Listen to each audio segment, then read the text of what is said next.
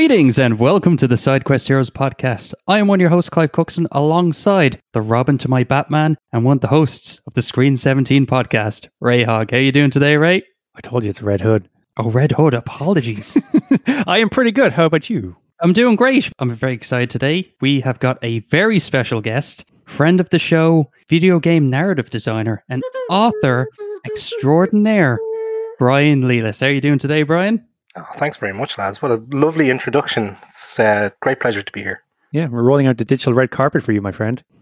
wow, it's it's very shiny. Today we got a great show lined up. We will be discussing first the breaking news that Microsoft is buying Bethesda, which is absolutely crazy. Then we'll talk about our favorite video games inspired by other mediums such as books, comics, TV shows. We'll be discussing some of our favorite or not so favorite books, comics, and TV shows inspired by video games and also discuss some of our favorite writing or storylines in a video game.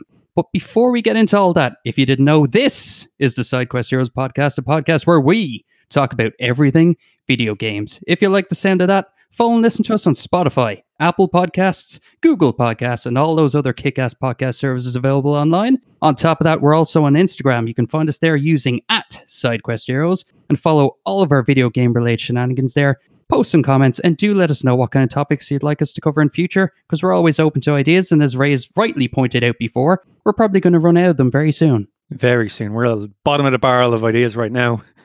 That's why I'm here, apparently. exactly. We exactly. bring in, we to bring in a like a consultant to get the podcast up and going again. but now, before we get into the episode, it is time for that segment which I like to call "What You Been Playing." What you been playing? Come on. What you been playing? What, what, what you been? What, what? I will start off with you, Brian. What have you been playing recently? Oh, I have been playing actually quite a lot of things. I've been been mixing it up a lot. The weekend, I finally decided to pick up a game on the PC called Satisfactory. Have you guys heard about this game? No, I've never heard of it. No, it's crazy it's kind of like a puzzle game, but you are you're this astronaut guy who's dropped on an alien planet, and it's first person, beautiful graphics. It's only in early access at the moment on on PC. I don't know if it's coming out on consoles or whatever, but the way it works is you land on the planet and you turn your ship into this kind of weird factory thing, and you like scout around mm. the planet, grab like resources, and start sticking them into the factory. And what that does is it allows you to start generating uh, resources and um, create these mining drills. And you stick your mining drills down on these particular places, and you get things like iron and copper and all these weird alien resources. But where the trick and the real fun of the game comes in is you start building these conveyor belts that go over each other and start like moving things around, and you can connect different things together to make little gadgets. And the more you play, the more gadgets you unlock. It's like if you've ever played Minecraft, it has that kind of thing where you know when, yeah. when you just play Minecraft for the first time and it clicks, and you're just like, oh, I need to just play for five more minutes, and you look at the clock and it's like three in the morning, and actually seeing some screenshots of it here. It looks mental. It looks like Theme Park on acid. yeah, it's cr- absolutely crazy. Or like Sim City or something it's super addictive. I really recommend it, guys. It's it's um it's pretty open. Like it, it's in early access, so there's not a huge campaign to it or anything. I think mm. they're hmm. going to be adding features as they go. So at the moment, it's just like loads and loads of conveyor belts that overlap each other and making weird jump pads and cars and things to drive around. It's it's crazy. It's like an open world uh, sandbox kind of game. Really recommend it. Super. Sounds fun. very cool. Yeah. What about yourself, Ray? I finished Marvel's Avengers because I hate myself and I need to punish myself because I can't have good things. It's grand. The, the the single player campaign is actually quite satisfying. Uh, it's not satisfying, mm. satisfactory. But no, it's it's. I can see why people have concerns about it. Where it seems as though it was probably developed initially as a single player game, and then the whole multiplayer aspect was kind of shoehorned in because it's a massive grind to get anything in it, like nameplates, cosmetics. Like you have to do, you, you don't just accrue points like a normal game where you're like you just keep playing and you're getting points, points, points. You actually have to do specific missions to build up points, and only when you have enough points can you un- unlock certain things in your character progression. I, I, I don't know. It's really unsatisfying when I was playing the beta, a lot of the time I'd be like, oh, how the hell do I do the gear? I, I just found myself pressing use best gear a lot Yeah. of the time. It really is like that. It's it's just very unintuitive the way it does the gear. I would love it if it did the gear very similar to like. Have you ever played? you- You've played Injustice, haven't you? Oh yes, Yeah. definitely. Do, you- do you know the way the gear is built on that? So you unlock certain parts of gear that reflect different parts of the character, and then you, you can tell by the rarity of the color, and you can break it down. And when you change it in and out gear, it actually reflects on the character. Exactly, Whereas in yeah. this, that ha- doesn't happen. You just unlock a skin and you're just upgrading parts, but nothing cosmetically changes. You're just looking at it going, I guess this is good. Like, eh, eh, there's certain things that have like modifiers on them. So, like, you might get a shield that can, uh, let's say, fight frost powers or fight fire powers, or you might get like a, a helmet that will kind of reduce shock damage. But that's about it. Like, it's, I don't know. It's not great, to be honest. what about yourself? Hitting anything new? been playing the Super Mario 3D All Stars collection on the Nintendo Switch, and my god, it just brings me back to my childhood. I'm doing it in a certain way at the moment where I'm starting off with Mario Galaxy, and then I'll play Mario Sunshine, and then I'll play Mario 64. I know it's a bit of an odd way to go, but I figured want to play the newest game first and go back Mm. Further to my childhood, if that makes sense. Yeah, yeah. This is the uh, infamous game that's great. only out for six months, isn't it? Yeah, pretty much. but no, What are they gonna do? I mean, they, they've upgraded the visuals slightly on the Wii version of uh, Mario Galaxy. It actually looks really good on the TV. From what I've seen, uh, screenshot wise, the Super Mario Sunshine, they've almost made it like a bit more widescreen so you can see more of the land, which is kind of cool. And slightly changed the UI so it's a bit smaller in the corners. But uh, looking forward to playing that. But I think I'm about halfway through Mario Galaxy now, anyway. So Hmm. been enjoying that. I remember playing that on the Wii. It was really fun. It's probably the best game on the Wii, actually. Yeah. Probably You guys yeah. still playing any Fall Guys? Now and again, yeah. I'm still trying to get to level 40 because I'm conscious that season two is coming up soon, isn't it? Sometime in October. Yeah. Do you have? To, do you get a trophy if you get to level forty? Yeah, you get some kind of trophy where if you reach level 40 in a single season, um, as far as I know, and I'm at level 35, it'll probably take me ages to, to get to 40 anyway. I'm one level away from my full hot dog costume. Nice. just I got an owl costume, which was kind of cool. An owl with glasses. Oh, nice. Yeah. Hmm. Have Still you played highly this at all, Brian? Yeah, I played a good bit of it actually when it came out on uh, PS Plus that time. Play with my kids; they love it. Even the youngest guy, who's four, plays it. He qualified for one of the levels, so that's very embarrassing for all the other players who were. Hey, he's, hey, look, he, he, just the apple doesn't fall far from the tree, man. You know. well, I still haven't beaten Slime Climb or gotten a crown All yet, right. so Ah. I think the apple falls really far from the tree. But anyway, lads, let's get into the breaking news. So, firstly, we got to talk about Microsoft buying the parent company of Bethesda, ZeniMax Media. So, according to online, they'll be buying them for $7.5 billion. The company owns several game developers, including Bethesda, Softworks, who developed the likes of, say, Fallout and The Elder Scrolls, as well as ID Software, or is it called id Software? Uh, Hmm. known for Doom, Rage, and the Wolfenstein games as well. Now, as per a few tweets going out online, so Jason Schreier tweeted that Phil Spencer advised the Xbox plans to honor the PS5 exclusivity commitment for both Deathloop and Ghostwire Tokyo, but future Bethesda games will be on Xbox, PC, and other consoles will be on a case by case basis. Now, we're hearing also that Bethesda's back catalog is coming to Game Pass as well for both console and PC on the Xbox. So, I guess first of all, Ray, Brian, what are your thoughts on this? To me, it seems huge for the gaming industry. Yeah, um, I think as I said before, the show kind of kicked off to yourself, Clive. Like when I read the news first, I was kind of like, oh, "What's everyone getting their panties in a twist here? This is just another acquisition." But then I kind of realized, wait, this includes like Wolfenstein, include Doom, Elder Scrolls, all of those games. I was like, "Holy shit, this is quite a get for Xbox and fucking Microsoft as a whole." Yeah, it's mental. It's really mental. It really feels like a play for a good exclusives catalog from Microsoft. That's the thing that people tend to say when they say they like the PS4 more. And I've heard you guys mention it on Mm. this podcast a few times. You think the first party games on PlayStation have been better in recent years. Definitely, yeah. definitely Microsoft's attempt to say, well, actually, now we've got Elder Scrolls and Fallout, and you don't. So that's what it feels like anyway.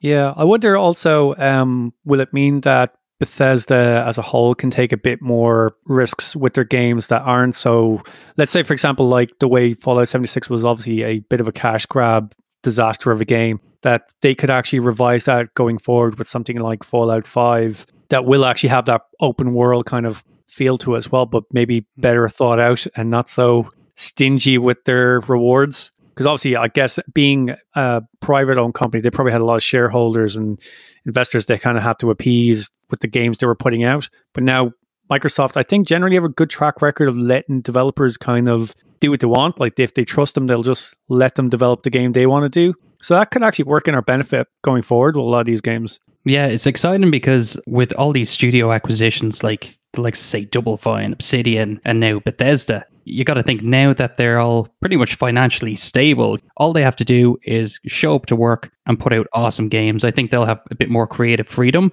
which will be very good to see in future. But I think this could be great. I mean, when you think of it now with Game Pass, we will be getting the likes of say the Bethesda games, the id Software games. We will have the EA games on Game Pass as well, as we already know, hmm. and all the Xbox One exclusives day one, and obviously a lot of the indie titles and third party titles come to Game Pass as well. The value for money just seems to be getting better and better each day with Game Pass, especially with this um, acquisition. This this announcement um, was very well tied into the fact that pre-orders are going live tomorrow. That this is the final thing to kick it over the line to be like, and guess what? Ta-da! It's because I even completely forgot about the EA Play thing being included in Game Pass. Like that's just astonishing.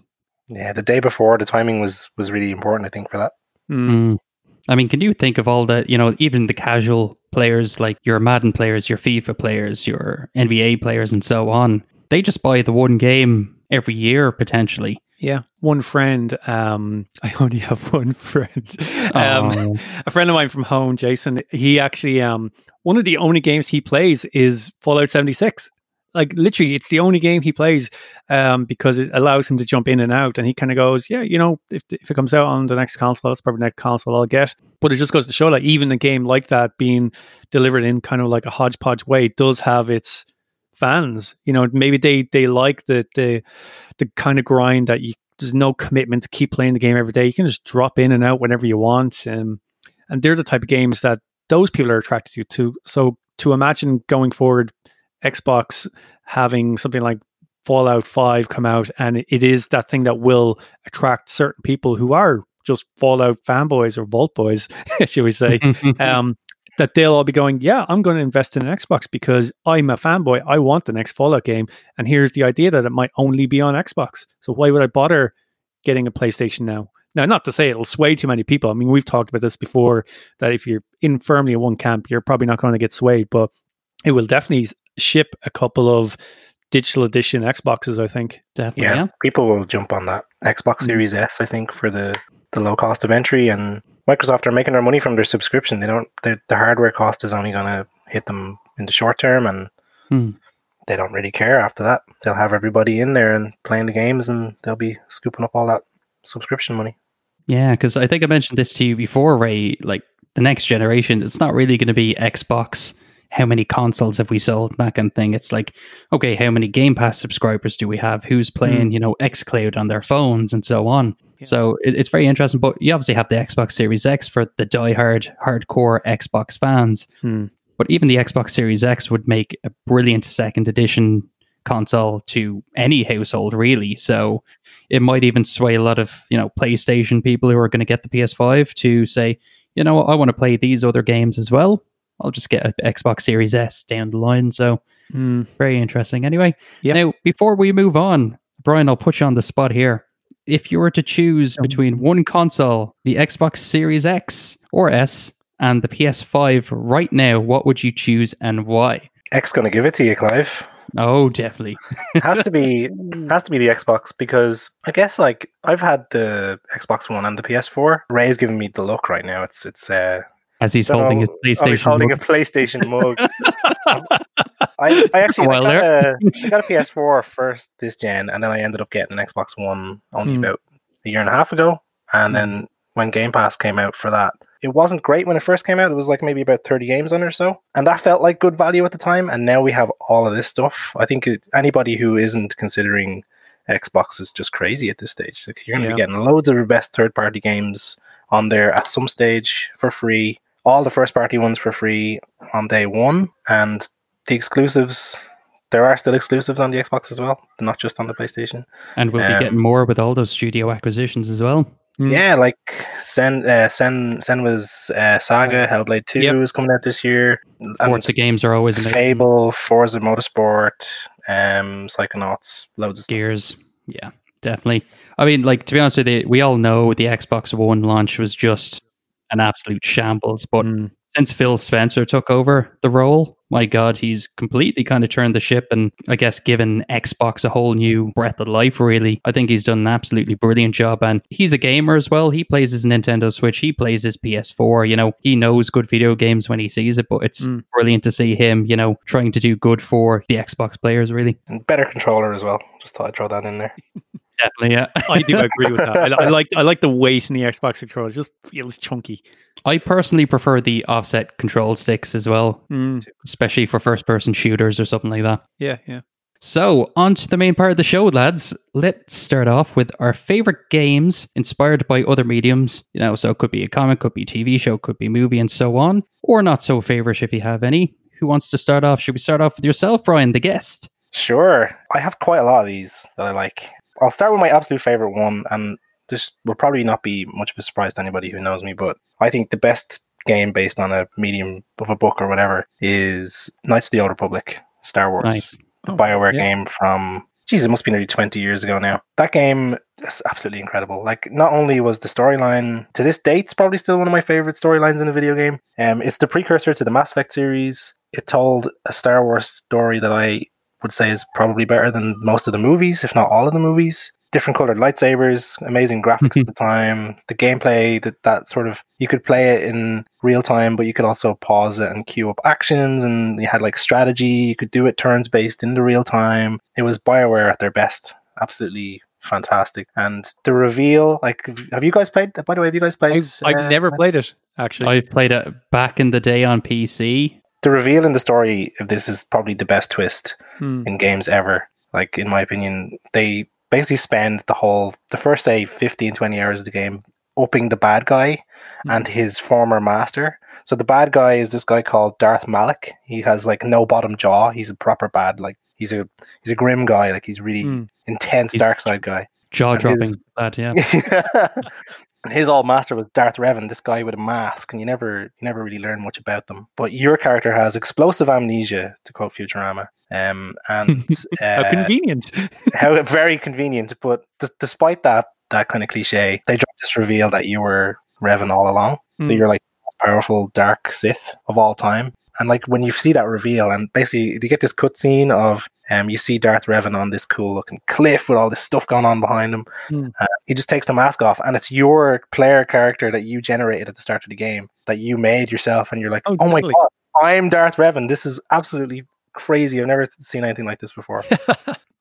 Now, Ray, what Um, about yourself? Uh, any favorite ga- video games based on other mediums? Yeah, I mean, I'm, I'm going to stay with kind of movies. This is a franchise that has a lot of video games in its back catalog, but this by far is probably the best one, and it's Alien Isolation. Um, mainly because canon- canonically it does tie in with the series. Um, I don't know how official that canon is, but there is definitely appearances from the original Nostromo crew through uh, voice logs and through, through like tape recordings and stuff like that. But the game itself is just fantastic. You obviously play uh, Amanda Ripley, so Ellen Ripley's daughter, years after her mother went missing, and she's on this new space station that's just been infested by a xenomorph.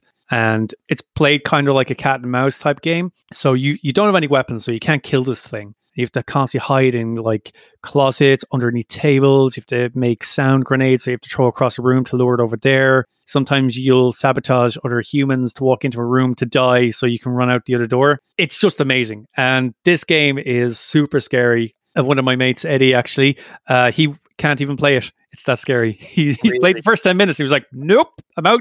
I'm out.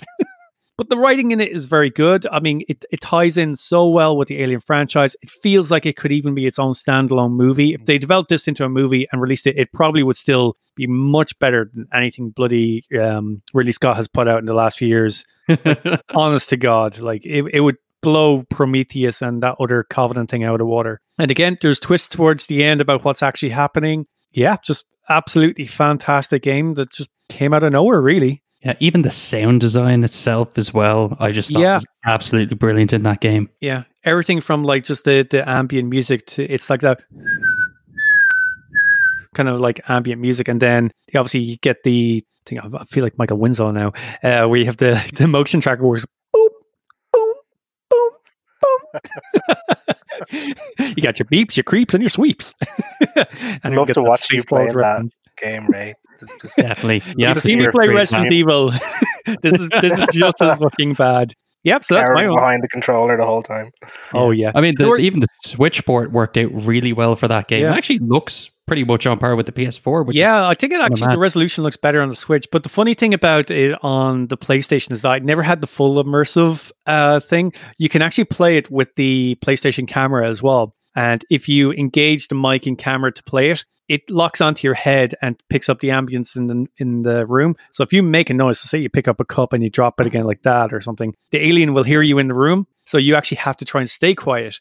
But also, if you tilt your head, like say if you're hiding behind a corner and you tilt your head to the right, the camera on screen will tilt as well because it's tracking your head movement. Oh, I, I might have to replay it with that feature enabled. I'll start off with a pretty obvious one for me. Uh, Witcher 3 Wild Hunt game. I think it was what released in 2015, maybe. Yeah, Uh, well, yeah. although it was ported obviously to Nintendo Switch in 2019, which was a huge surprise to everyone when CD Projekt Red was able to get the game Hmm. onto one cartridge. No extra downloadable content, people. Just saying. Um, this is why I have a problem with Game Freak and Nintendo not getting Pokemon voices onto one of those cards. They can do one. if, if CD Projekt Red can put The Witcher onto one of those cards, they can put voices on their Pokemon. Damn straight, Ray. You give it to them. But developed by CD Projekt Red, who are also developing Cyberpunk 2077, which I'm really, really looking forward to. It's a third person action RPG video game. In the game, you play the role of Geralt of Rivia, monster slayer known as a Witcher. And it's the main story. An emperor enlists the help of uh, Geralt in finding their daughter, Ciri, who's on the run from Wild Hunt. You can walk, run, roll, dodge, all that jazz, and you can ride on horses. What else do you need? In the game, you can use weapons such as bombs, uh, crossbows as well, wasn't it? Swords. They also announced, I think, CD Projekt Red that they'll be bringing the game to the PS5 and the Xbox Series X as well, which is actually really wow. great to see. It means, you know, a whole new audience will get to play the game as well if they're going on for the new consoles. As far as I know, it was on Game Pass for a while as well, The Witcher 3, wasn't it? Yeah, like so, yeah. most most games these days. Now, Brian, I know personally you put what 100 plus hours into the Switch. Yeah. version? I played it on the Switch game? because I originally was playing it on I think PS4, and because the game is so big, I just couldn't get get to play it. Just didn't have the time. But when it was released on the Switch, I was able to play it while commuting to work and stuff. And you know, whenever the TV was in use, I could use it in the handheld mode. And yeah, I poured over 100 hours into it. I finished the full campaign and the first expansion, the Hearts of Stone, which Clive Yes. played that. It's amazing. Yeah, it's brilliant. In fairness, the, the expansions are absolutely brilliant for that game. There's so much in the game that I'd love to talk about, but I obviously don't want to spoil it for you know anyone who hasn't finished it. But I would highly recommend it if you ever see it, because I mean it's usually on sale as well. I think I picked it up in the you know PlayStation Store for pretty Mm. cheap. I think I got it for like seven quid or something like that. Yeah, it's, all always on sale, Steam yeah. sale as well, so It's all definitely recommend it.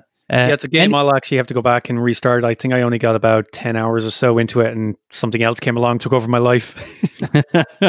Sonic the Hedgehog, yeah. Probably. Anything else from yourself there, Brian? Yeah, big shout out to um, The Walking Dead by Telltale Oh, Games. yeah. The, particularly the first season um, Mm, of that one. Yes, favorite Um, one. Yep. That was excellent. And also, that game engine was really fresh then. Like, they didn't make the same game eight times in a row with that. that, that was the first one that was like that. So, that was really special when it came out. I also liked The Wolf Among Us that they did.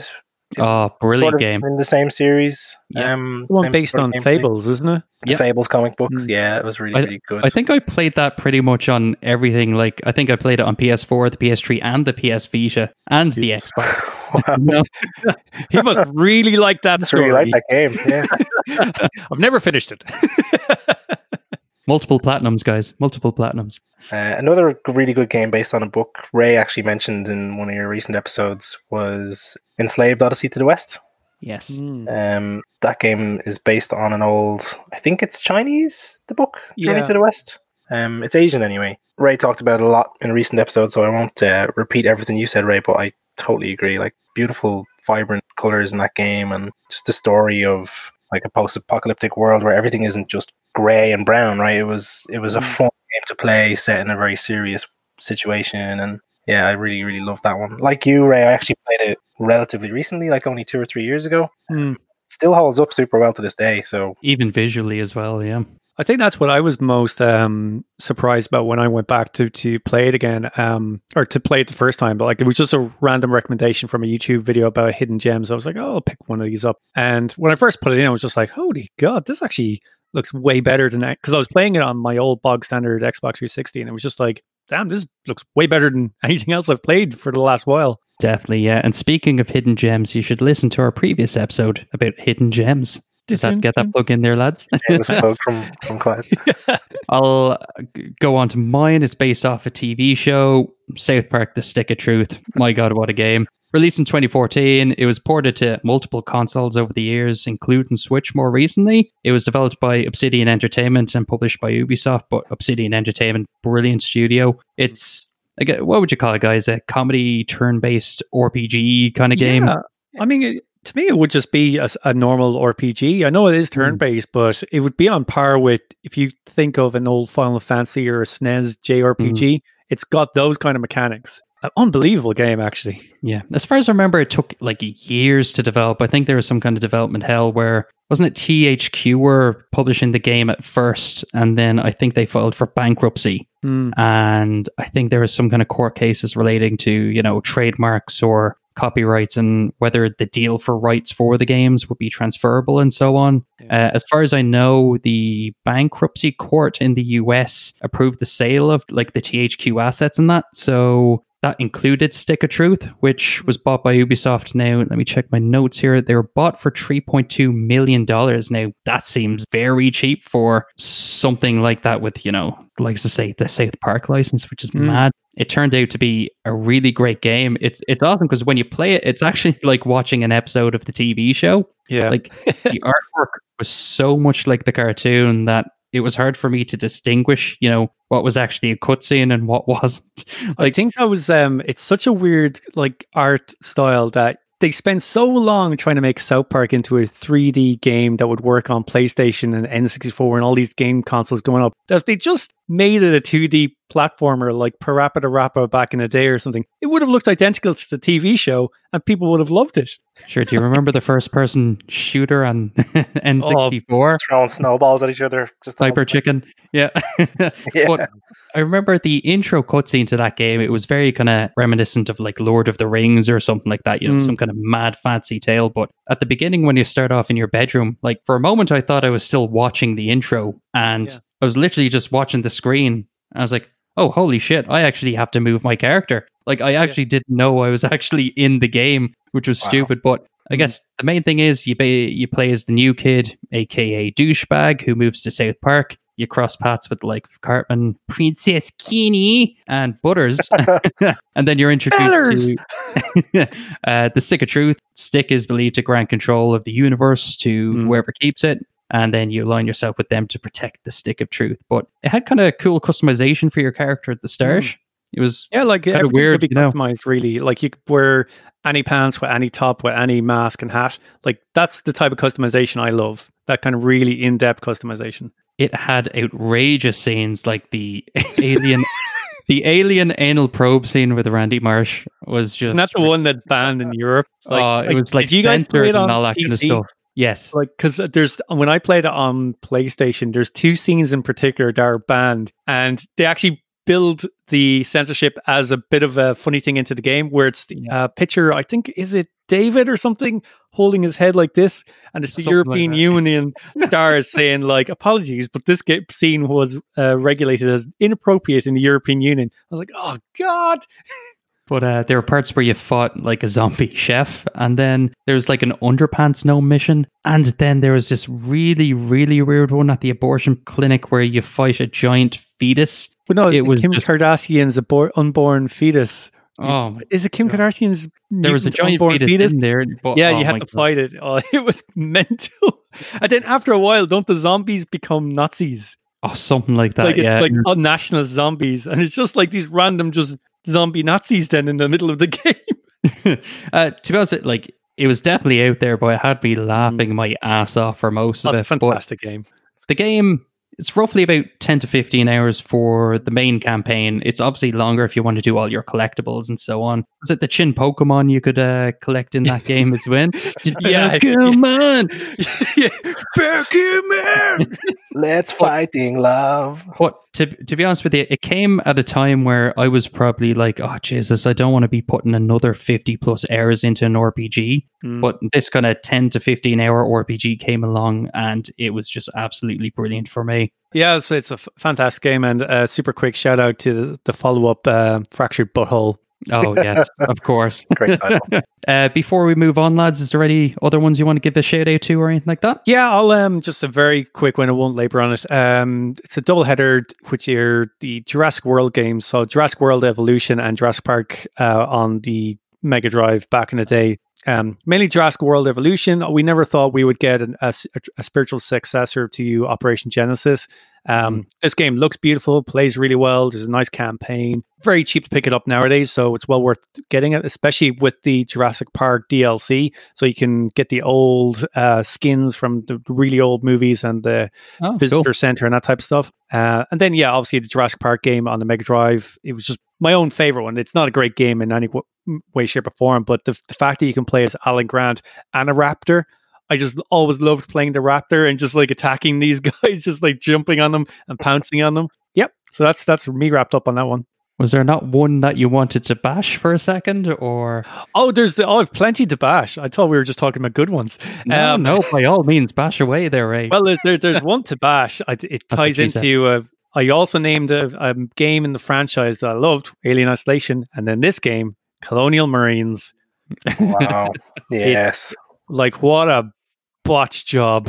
This game is notorious for having possibly one of the worst enemy AIs of all time, and I think if if you're in the know, you kind of understand the reason why it is. Um, you were saying it before we started, Brian. It was someone had like the wrong letter in the wrong place or a comma where they shouldn't was- have had, and it just completely screwed up the AI. And years later, single character, yeah, in the yeah, like years later, the modding community somehow found this and was like, oh, "This doesn't look right." Corrected it, and the game played perfectly. it was like, what? It's just that that story in itself is fascinating. I think. Shows you how hard coding is as well, isn't it? Yeah, yeah.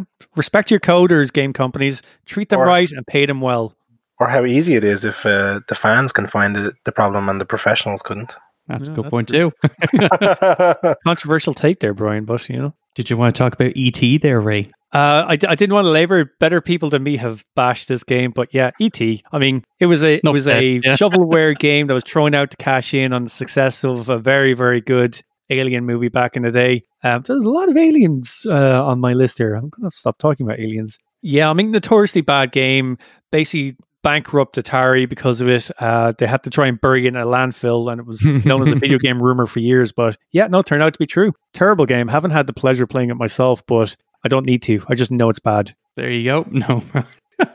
okay, lads. Next up, let's talk about our favorite or not so favorite books, comics, movies, or TV shows inspired by the lovely video games. Ray, why don't you start us off on this one? I'm going to throw cold water on the scorching hot fire here, cause an uproar. I like Super Mario Brothers the movie.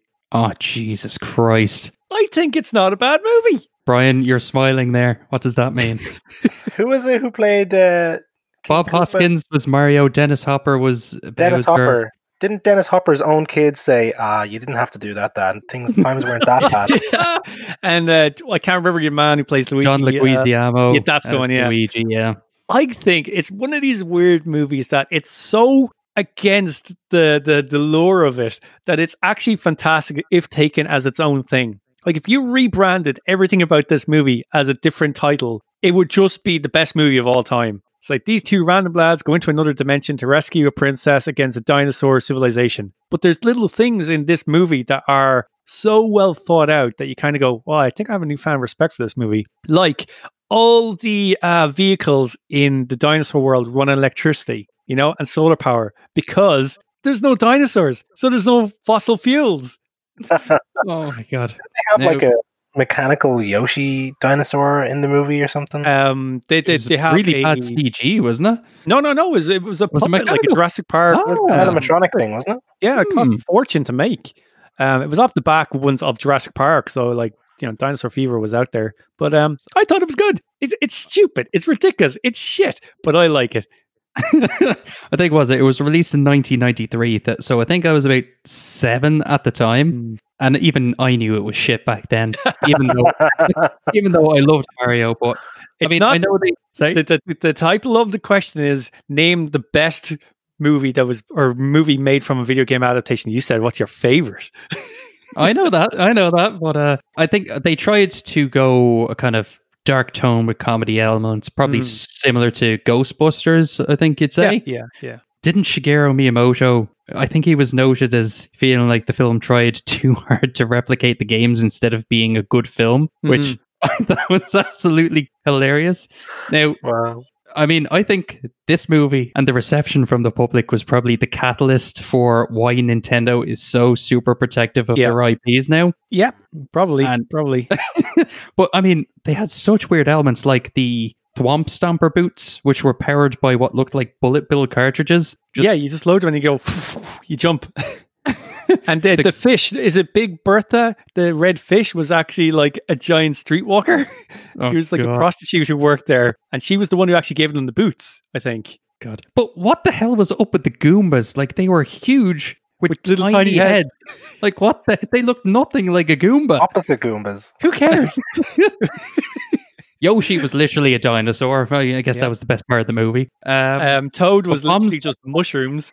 The bombs were tiny wind-up toys, which were not great at all. And like Dennis Hopper transformed from like some humanoid into Bowser, which to me was just strange. Yeah, but there's other weird things about him as well. Is that through the whole movie, he holds his hands like this. If you don't can't see, I'm holding them up like little tiny fingers in front of my chest because he evolved from the ty- Tyrannosaurus family. So through the whole movie, he's walking like this, and you only really pick up on these things when you rewatch the movie again. And you can think about, oh, that was a clever little uh, not there. For the benefit of people listening, Ray just did a little impression of like Mr. Burns when he's hunched over with his, his, his hand fingers dangling down in front of him. Smithers. Excellent. Um, but anyways, look, we've labored on one of my favorite video game adaptations into a movie. What about one of you guys? Brian, take us to a better place, will you?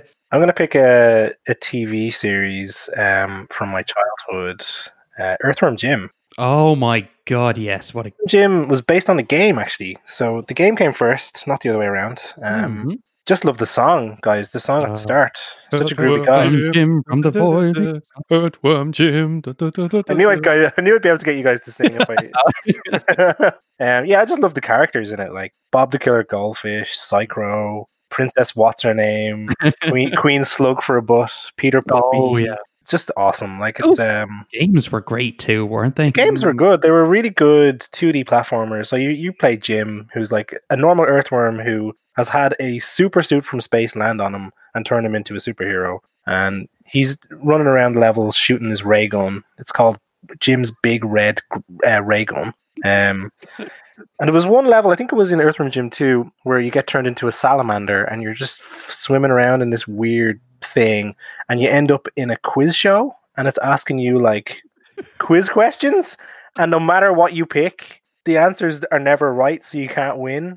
And, Uh, and that's the end of the level, and you progress to the next level. Brilliant. Uh, it's just a totally bonkers TV show as well. Like they Mm. they match the humor of the game really well in the show. I think that show was way ahead of its time. Like I think people Mm. who nowadays nowadays like things like Rick and Morty should go back and check Earthworm Jim out. Wasn't uh, Jim voiced by uh, Dan Castel? Yes. remember term. Dan Castellaneta, Homer. Homer, Homer Yeah. Simpson? Yeah, Yeah. yeah, big time. Yeah. Hey, lads, stupid scum! I just remember him going crazy like that. oh, that's that's a very good show, Brian. What, about, you, yourself? Clavitor? Oh me. Okay. Uh, let's start off with an easy one. Sonic the Hedgehog. Yeah. Now, I wasn't expecting anything great, and to be honest with you, it wasn't an amazing movie, but I definitely enjoyed it. I had a lot of fun watching this one. Uh, it was only released this year. I think it was originally meant to be Really? last year. Yes. that movie. They delayed it because of his teeth. Wasn't it Valentine's Day they released it? Because I think it was supposed to be last year, but obviously there was that huge backlash with the original look of Sonic where he looked you know, weird, weird eyes, sharp teeth, and all that Yeah. kind of stuff. The public obviously voiced their opinion as they said it didn't look like Sonic at all, which I would agree with. But Mm. the studio decided to delay the movie, redo all the animations, and change the look of Sonic, which they did. And to be honest with you, I would say that was a lot of work in such a short amount of time. But Mm, my God, it definitely paid off anyway. So yeah. uh, you have James Marsden as Thomas Michael Wachowski, like the local sheriff. I think he was in Westworld, wasn't it? he was, yeah. Was yeah. Uh, you had Ben Schwartz as the voice of Sonic, and Jim Carrey himself as Doctor Robotnik. Now you were going to say Massive right? return to form, I think. Definitely returned to form. Like it, it reminded me of Jim Carrey back in his Liar Liar Ace Ventura kind of mask days. I mean, he was just absolutely brilliant. Even his interactions with his assistant, I thought were absolutely hilarious. So I guess the main plot is Sonic's transport to Earth. Was it some kind of owl saved his life by transporting him to Earth? Is it an owl? Yeah, the whole owl thing was a bit mad. Um, Hmm. she gave him like a bag of rings, and the rings apparently can grant the the user instant teleportation as long as you visualize the place you want to go to. But uh, he obviously lives a life of seclusion, but he's been Mhm. watching the local sheriff anyway. But once the local sheriff Tom discovers Sonic, our lovable, fast blue hedgehog, he obviously sets out to help Sonic defeat Dr. Robotnik, an evil scientist who wants to experiment on him. But I mean, it had this great slow motion scene, kind of reminiscent of the X Men Quicksilver scene Mm, Oh, really? mansions one in the fire. That was so good. And like like I said, it wasn't an amazing movie, but I definitely had a lot of fun with it. I know you did as well, Ray. Yeah, I think it was just people wrote it off quite early, and I think I don't think that movie would have ever been made if it wasn't for the success of Detective Pikachu. Because I think the, uh, any studio would have been nervous putting out a fully CGI Sonic in, next to real life humans. They would have just been like, "That's not going to work." But Detective Pikachu obviously showed, yeah, look, you can if it's done tastefully, you can get these characters interacting. It doesn't necessarily have to be so jarring. Um, Yeah, I mean, even helps. Roger Rabbit, Who Framed Roger Rabbit, Mm. now cartoons mixed in with humans. I thought that was done really well. I'd just like to see more of that. Yeah, yeah, absolutely. I hear Jim Carrey hurt his back on on that film. He hurt himself carrying the weight of the whole film on his shoulders. oh, Jesus, Burn. get some stuff But, on there, yeah. what Um, about yourself, Ray? I have another one. Yeah, um, this is a, a reasonable choice now. Um, Silent Hill, the first movie adaptation of Silent Hill, ha- has to be one of the most faithful adaptations of the atmosphere of a game transposed to a film I've ever seen. The the story itself is a bit eh. It's kind of a hodgepodge of several Final Fantasy games mushed in together, but doesn't really matter. It's a different interpretation of the franchise. Everything looks amazing. The, the scenery looks perfect. The camera angles, the way like when the the mother character, I can't remember her name, is running through like a long alleyway, and the camera does that weird kind of cinematic thing where it follows the character. Remember, we used to have tank controls. It's just following her like that. Uh, Pyramid Head looks amazing. The nurses, like, there's a scene in the corridor where all the nurses are standing there, and they only move when you make noise. Like that looked terrifying. And the end of that movie, where uh, God, is it is Isabella? I can't remember the name of the the little girl, um, black haired girl in a like in purple dress, but where she comes out onto the ground and c- gets the uh, cult leader. Spoilers ahead. If you've never seen this movie, I'm very surprised. Where the barbed wire wraps around her and just let's just say doesn't give her a good ending. I was actually shocked by that myself. But yeah, no, honest to God, it's it's one of the better movie adaptations I've ever seen. You know what's really weird? I've watched that movie like years ago, but I can't remember what actually happened in it. Doesn't uh correct me if I'm wrong, does Johnny not own one of the props The, from the that movie? dress from like the, the bloody dress or something He like that. does, He has it hanging he? on his wall. Yeah. Friend of the show, Johnny. Yeah. Yeah. And he won't let anyone Certificate see it or touch it. it's just hidden away. it's like, no, why would I do that? That's a very Johnny thing to do, isn't it? yeah, you should uh, listen to him on the Dystropia podcast. I'm sure he's talked about that a few times anyway. what about you, Brian? Anything else on your end? I'd be remiss if I didn't mention um, Kylie Minogue and Jean Claude Van Damme's amazing portrayal of Cammy and Guile in the Street Fighter movie. Of course. What what the hell is that film? I, Oh, it's weird, isn't it? It's just a weird. it's so it's strange. a very unusual movie. Like Ryu and Ken are in it, but they're not really in it. Like they're there for ten seconds at the Yeah. end. For some reason, Guile is the main character. Um, he was never the main character in the game. He was he was this tertiary character at best. If even, yeah, yeah. Um, and his hair did not match the game. yeah, he, he had a No, that was accent, disappointing. Even though he was supposed to be American and he had like an American tattoo on his arm, he used to speak like this. We need to take down Bison. it's like, I oh, He does, I he does the remember. flash kick, but it Yeah. just doesn't look great as well. As yeah. far as I remember, didn't Blanka look really weird as well? Yeah, because he started off as a human who was called Charlie, who eventually became a character in the game, I think. Yeah, Charlie was so, turned yeah, into yeah. Blanka. And oh my god, so weird. Although I must say, Raul Julia as M. Bison, yes. you could ne- not get a better actor to ham that role up to the extreme. He's loving it. He's absolutely loving it. Um, like even from the simple thing, like just going game over. And he does the um. Did he break his back as well, Brian?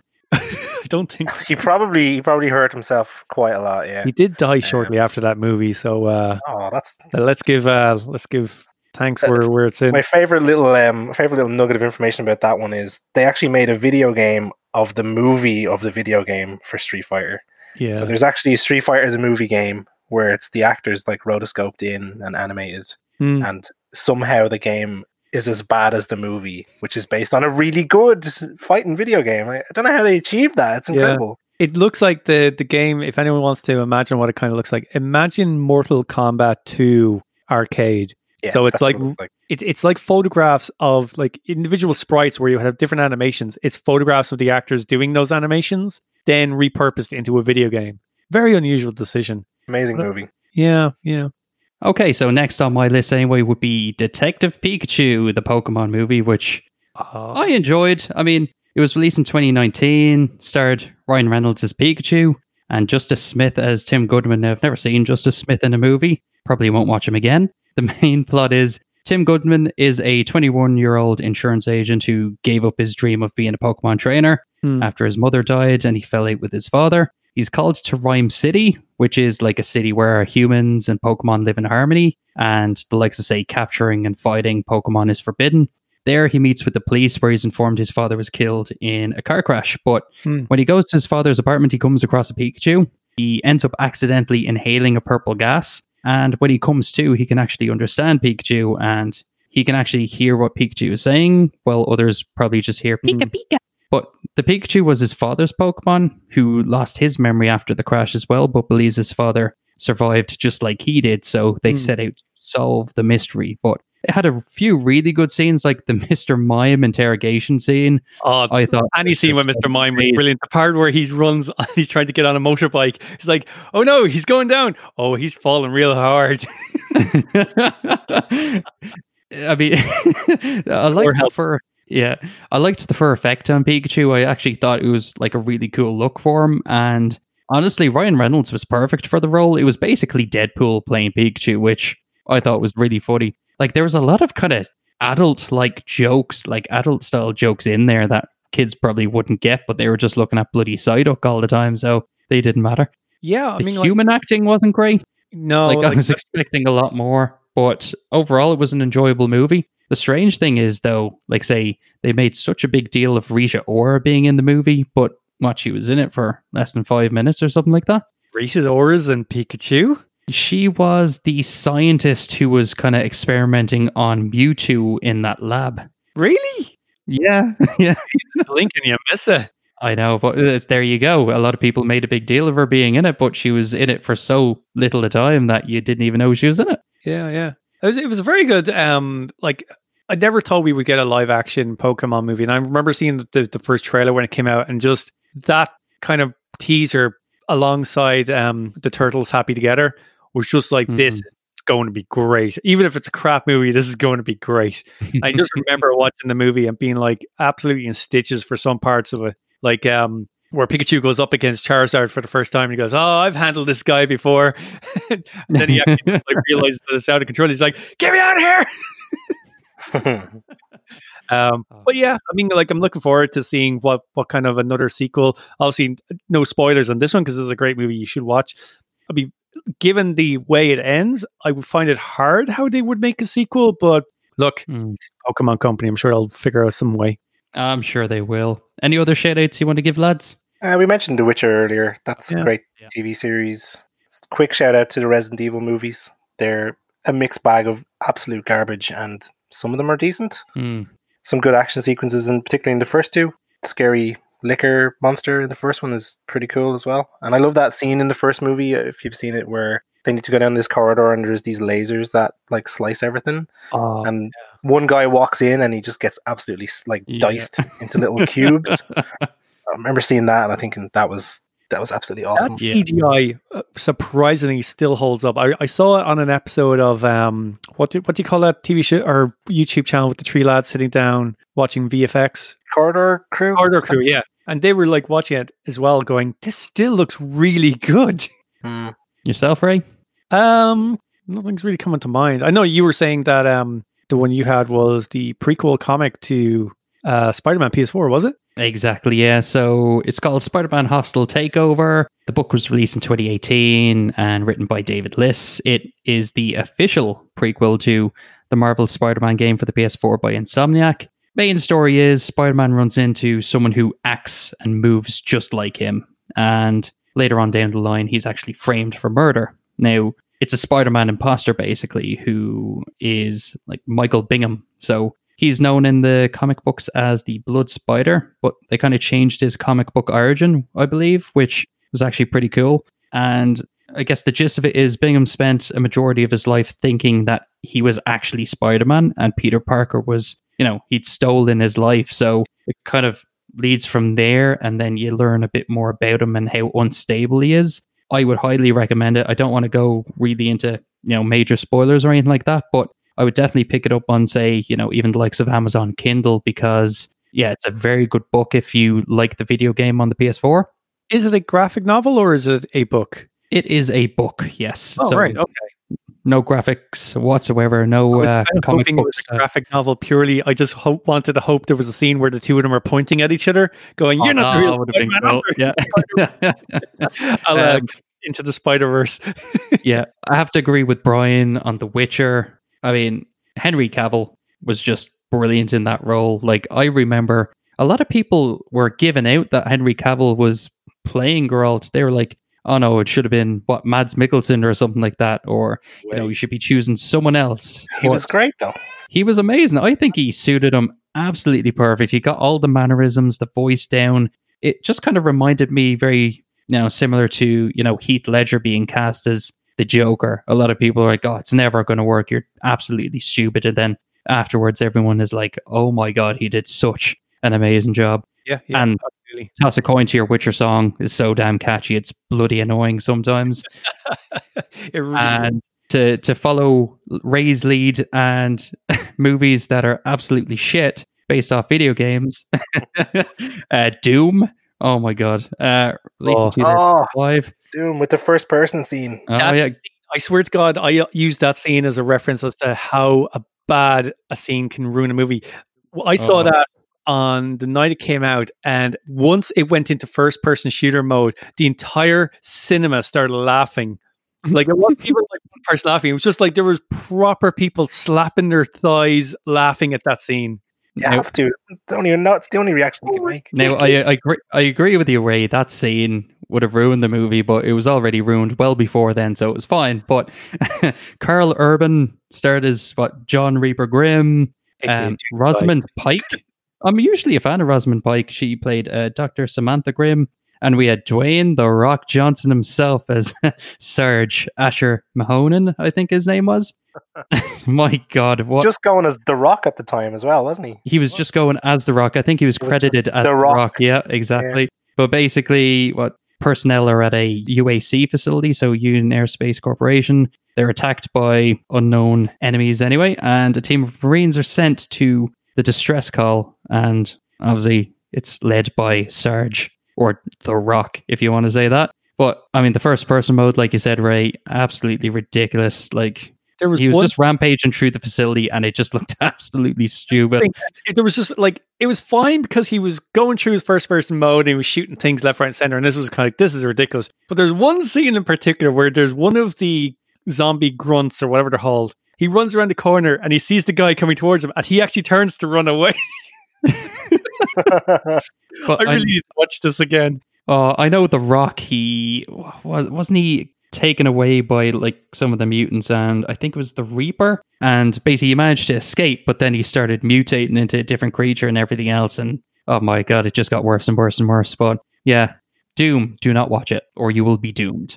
Okay, and finally, lads, let's talk about our favorite writing or storylines in a video game. I'll start off anyway. God of War, released in 2018, developed by Sony with Santa Monica, who is an absolutely brilliant studio, in my opinion. Some of the games they are banging out at the moment are just absolutely brilliant. Uh, the theme in this one was like Norse mythology and Mm. takes decades after God of War 3, I believe. But it starred Christopher Judge as Kratos, who we all know and love as Teal'c from Indeed. Stargate SG-1. Yeah. Oh, yeah, And again, it was realizing that now. Actually, yeah, it was another situation where a lot of people were like, "Why are you replacing? Was it Terrence C. Carson, the original voice actor? Why are you replacing him with Christopher Judge? You know, we want the original actor." Blah blah blah. But he obviously shut the critics up himself anyway.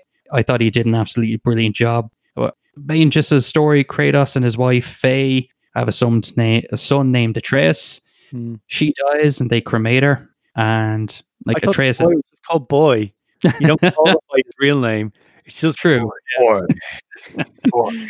But Boy. uh, boy has no idea about his father's past or what he's done over the years. And even the starting scene, Kratos is confronted by like a man with like godlike powers, and that just leads to an epic. Conor McGregor. there you go, Conor Conor McGregor, Um, I and just led to an epic battle scene there. that that that first battle with him is one of the most stressful and cinematic fights I've ever had in the game. I just couldn't believe it at the start. It was just amazing. And like after Kratos survives the fight, he sets off with Boy to scatter you know the mother's ashes on the mm. highest peak of the nine realms, which I believe was her last wish. But in terms of gameplay, it was great. It was like slow, it was methodical. The Leviathan axe was just very reminiscent of Thor's hammer. The acting mm. was just absolutely tremendous. Like I really connected with the characters. Like Kratos went from being absolutely over the top kind of character to, you know, a very relatable father like figure. Well, he was a father, so he is a father figure, but anyway. and like I mean, I'd say this is my favorite God of War game to date. Like I did play all of them before, but I just thought this was a really nice change up of formula. Like it would be my favorite PS4 game just behind the Spider-Man PS4 game. Like I Oh, wow. absolutely love Spider-Man, but that would definitely be my second favorite PS4 game anyway. Hmm. Yeah, Awesome, some really yeah. good puzzles in that game as well. And I just love the feeling of throwing the axe and then having it come back to you. And it almost feels like you're catching it when it comes Yeah. back to you, Yeah, tell you, even though you're holding a game controller. Mm. It's crazy good. Massive kudos to the guys who came up with that um, gameplay dynamic of the axe throwing because the guy who worked in it eventually was hired to do Thor's actual hammer throw in Marvel's Avengers Mm. because they wanted that kind of feel like if you're throwing it and you're you won't catch it again like that. That was Um, one of the things I loved about the beta, playing as Thor, just, you know, the hammer throwing and everything else. That was really good. Um, another great thing about the God of War game actually is it, those Valkyrie battles were just Mm, incredible, absolutely incredible. Yeah. yeah. By the so, So, Brian, what's, what's your uh, storyboard game favorite thing? this is my thing. This is what I like about games, and it's what I it's what I do for my job. Like, so I sort of live this day to day. Um, I mentioned Knights of the Old Republic earlier on. Um, almost as good, if not on par with that. I think is the story for Mass Effect Two yes. by Bioware. Um, My particularly, Personal Suicide- favorite game of all time. yeah, it's definitely one of my top five for sure. Mm. Um, p- particularly the suicide mission in that game. I actually spent so much more time preparing for that suicide mission just to make sure that all of my crewmates would survive. I was the Um, exact same. Yep. like, like I could have just gone for it and it probably would have been fine, Mm. but I was like, no, I'm making sure. And I didn't lose anybody the first time I played it. Yeah, when I yeah. replayed it, I lost I lost somebody, but the first time I didn't lose anybody at all. And just the stress, but that oh, it's like the kind of stress that is positive and pushes you forward and it makes it just makes the characters feel that more real when you know that they could be mortal and you may never see them again in your Mm. playthrough. Yeah, incredible achievement by by BioWare. I don't think they've they've done anything remotely as good since then. Like the Mass Effect 3 was great as well. It had some really good story elements, but just that that particular part of the second one as far as writing and story goes is just absolutely out of this world. I mean, what an amazing cast as well. Like Mark Meer was the male Commander Shepard, Jennifer Hale was the female Commander Shepard, Seth Green as Joker. I was just like, Yes. what? He was really good. Yvonne Strahovski, who you might know from, was it Dexter and that, was Miranda Lawson. Martin Sheen is the elusive man as well. Like Martin Sheen, of all people, to be in a video game. I was like, yeah, the elusive man was an amazing character. You didn't really know what his plan was. You never really trusted him, but at the same time, he was helping you the whole time, and you were like, "What is going on Hmm. with this guy?" And it was like Really a, a third person action combat RPG. I actually liked the fact it felt more actiony than the first one, as opposed to, Mm. you know, more RPG elements. The main story is you're set out in the Milky Way galaxy. It takes place shortly after Mass Effect 1. While on a mission, the Normandy falls under attack. Shepard manages to save his crew. Unfortunately, he gets blasted into space. I think he died of asphyxiation because I think there was some kind of breach in his suit, and then he fell into orbit into the nearby planet. But basically, Cerberus, led by the Illusive Man, recovers his body and revives him. And I think it took two years for him to be fully revived. And he basically gives Shepard this whole idea that several colonies and populations are disappearing around the galaxy, and the collectors are up to this. So Shepard's given, you know, his new Normandy ship, Joker at the helm, and an onboard AI named EDI, which was kind of cool. Um, she was played by someone from Battlestar Galactica. Who was the blonde in in the red dress in Battlestar Galactica? Oh, it's Tricia Helfer, isn't it? That's it. Yes. As far as I know, Tricia Helfer was the voice of EDI as well. Jesus, how did I forget that? But I mean, it was great. The amount of dialogue options in this game, absolutely ridiculous. I thought the combat was great. The use of like the combat wheel and obviously using the powers of like, you know, your buddies and the people with you on the party missions. Like I always played as a soldier. I don't know about yourselves, but I just loved it. Did you play as a soldier, Brian, or did you play as an adept or something like that? Or Yeah, I, I played as a soldier the first playthrough, and then I tried the biotics expert one, Ah. and in one of the playthroughs as well. That was really fun. Like just picking up dudes and throwing them around the room. That was really fun. what about yourself, Ray? I've I've never played Mass Effect. Uh, That's just on a side topic. I Um, I think going forward, I'm going to have to go back and play these games. I did try to re- uh, play Mass Effect. I think you actually gave me the trilogy before, Clive. And the controls on the first game are so bad, it kind of turned me off.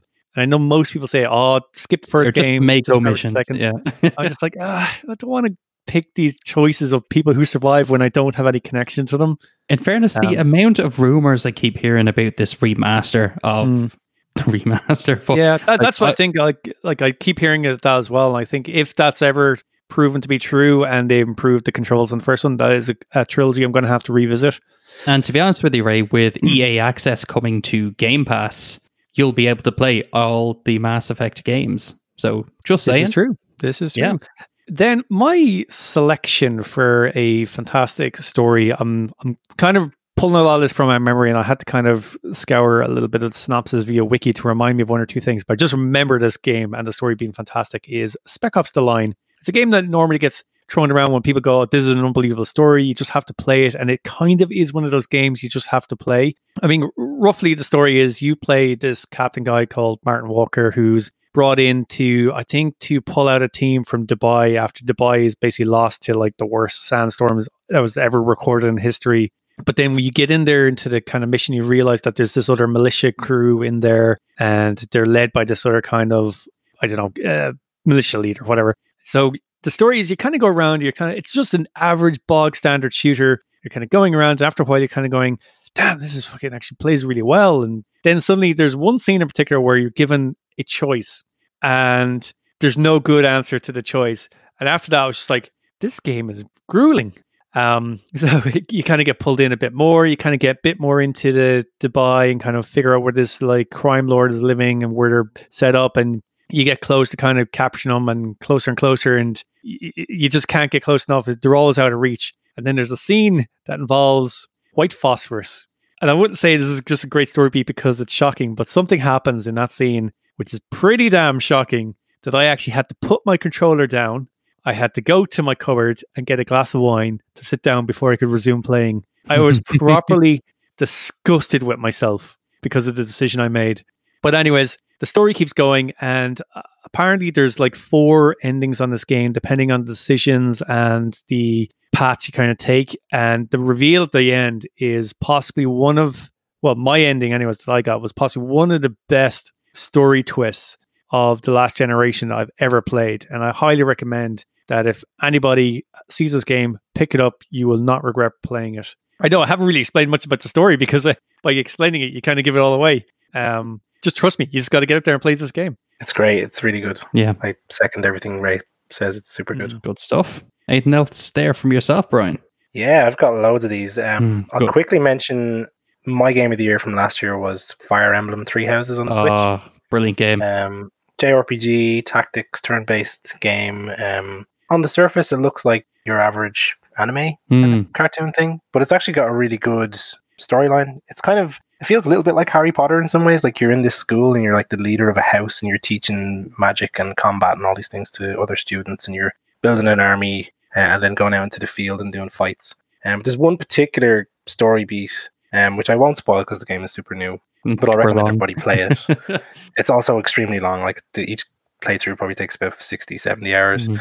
people who have played it will know what I mean when I say the Black Eagles story centered on a character called Edelgard um, and her relationship with the church and the leader of the church. There's one part in the game where you're given a decision to make, and it's like the biggest decision ever. Like it's basically your favorite character is going to die or the world is going to end, Mm. sort of stuff. It's not exactly that, but it is along those lines, and it's harrowing stuff. Just I remember when I was presented with the choice, and it's one of those menus where there's a timer and the timer is ticking down, but like it's the slowest timer ever because they Oh. know that everybody who's getting to make this decision in this game is going to take ages to choose. So like normally the, the timer takes about 10 seconds. This one was minutes long because they knew people would want to like walk away from it and come back to Yeah. it.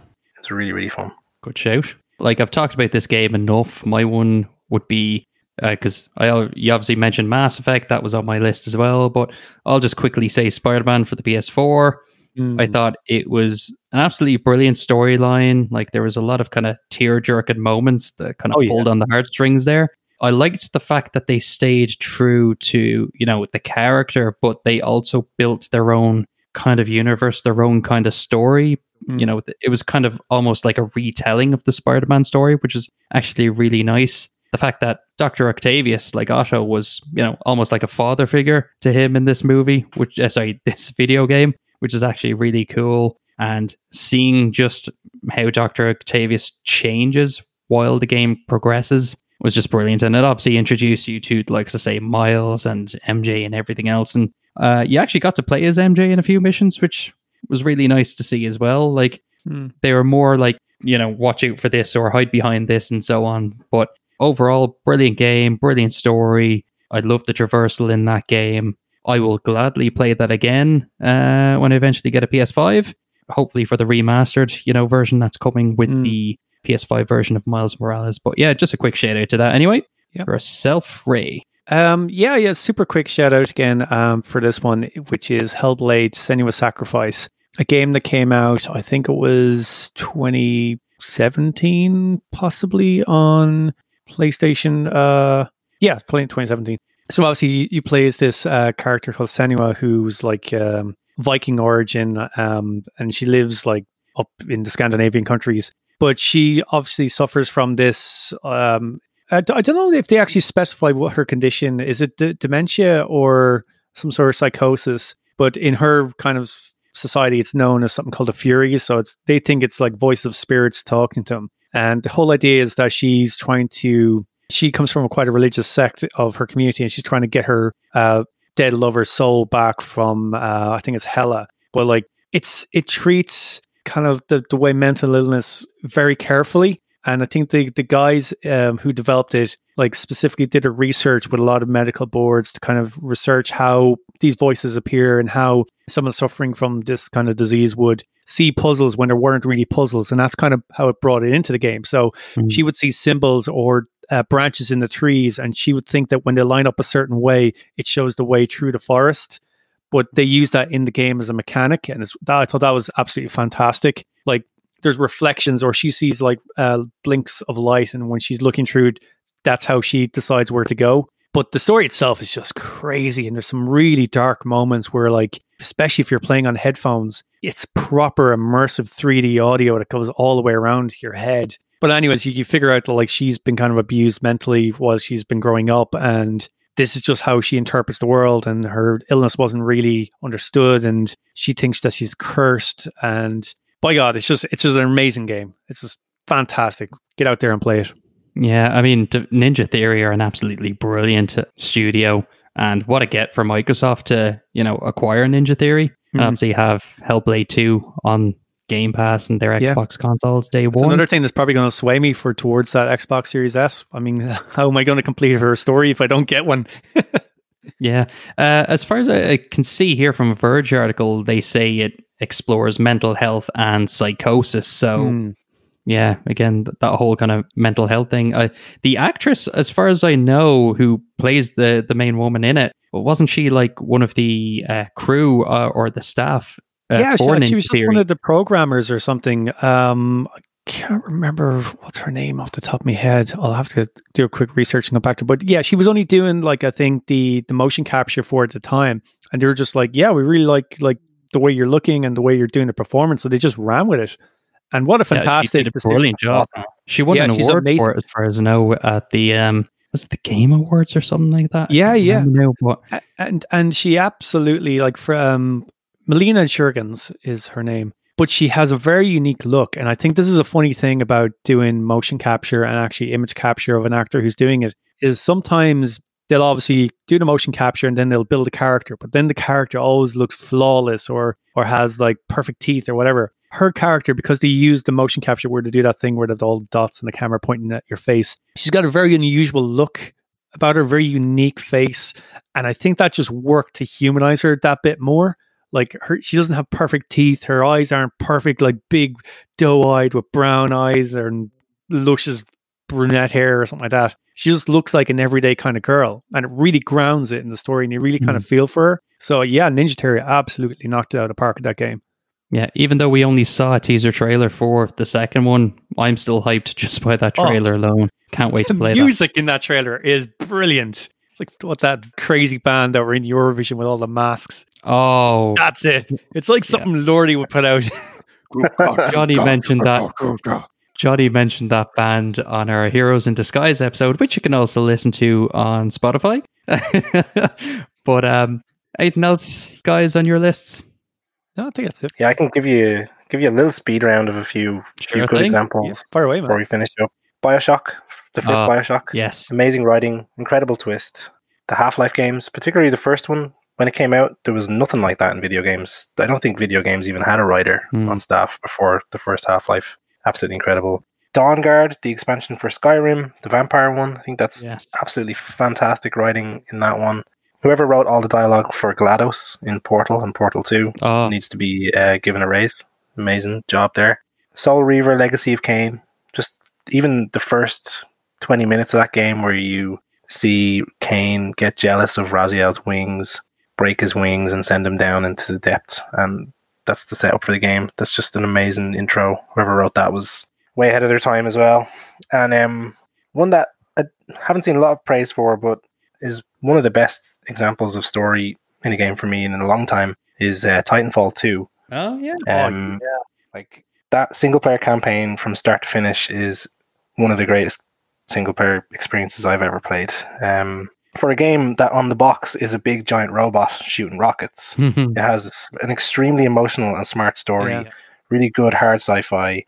Yeah, that's an experience unlike anything else. If you've if you've overlooked that game because you don't like the look of the the cover art, or the, if you don't like giant robots, mm. you can ignore that almost entirely when playing it. It's it's fantastic. Yeah, and it's it's actually uh, Apex Legends is set in the world of Titanfall, so it actually shares uh, continuity. Well, not really continuity, but it, it is in that same world and universe. It's just a shame it got released to die, basically. I yeah, think is what EA did to that.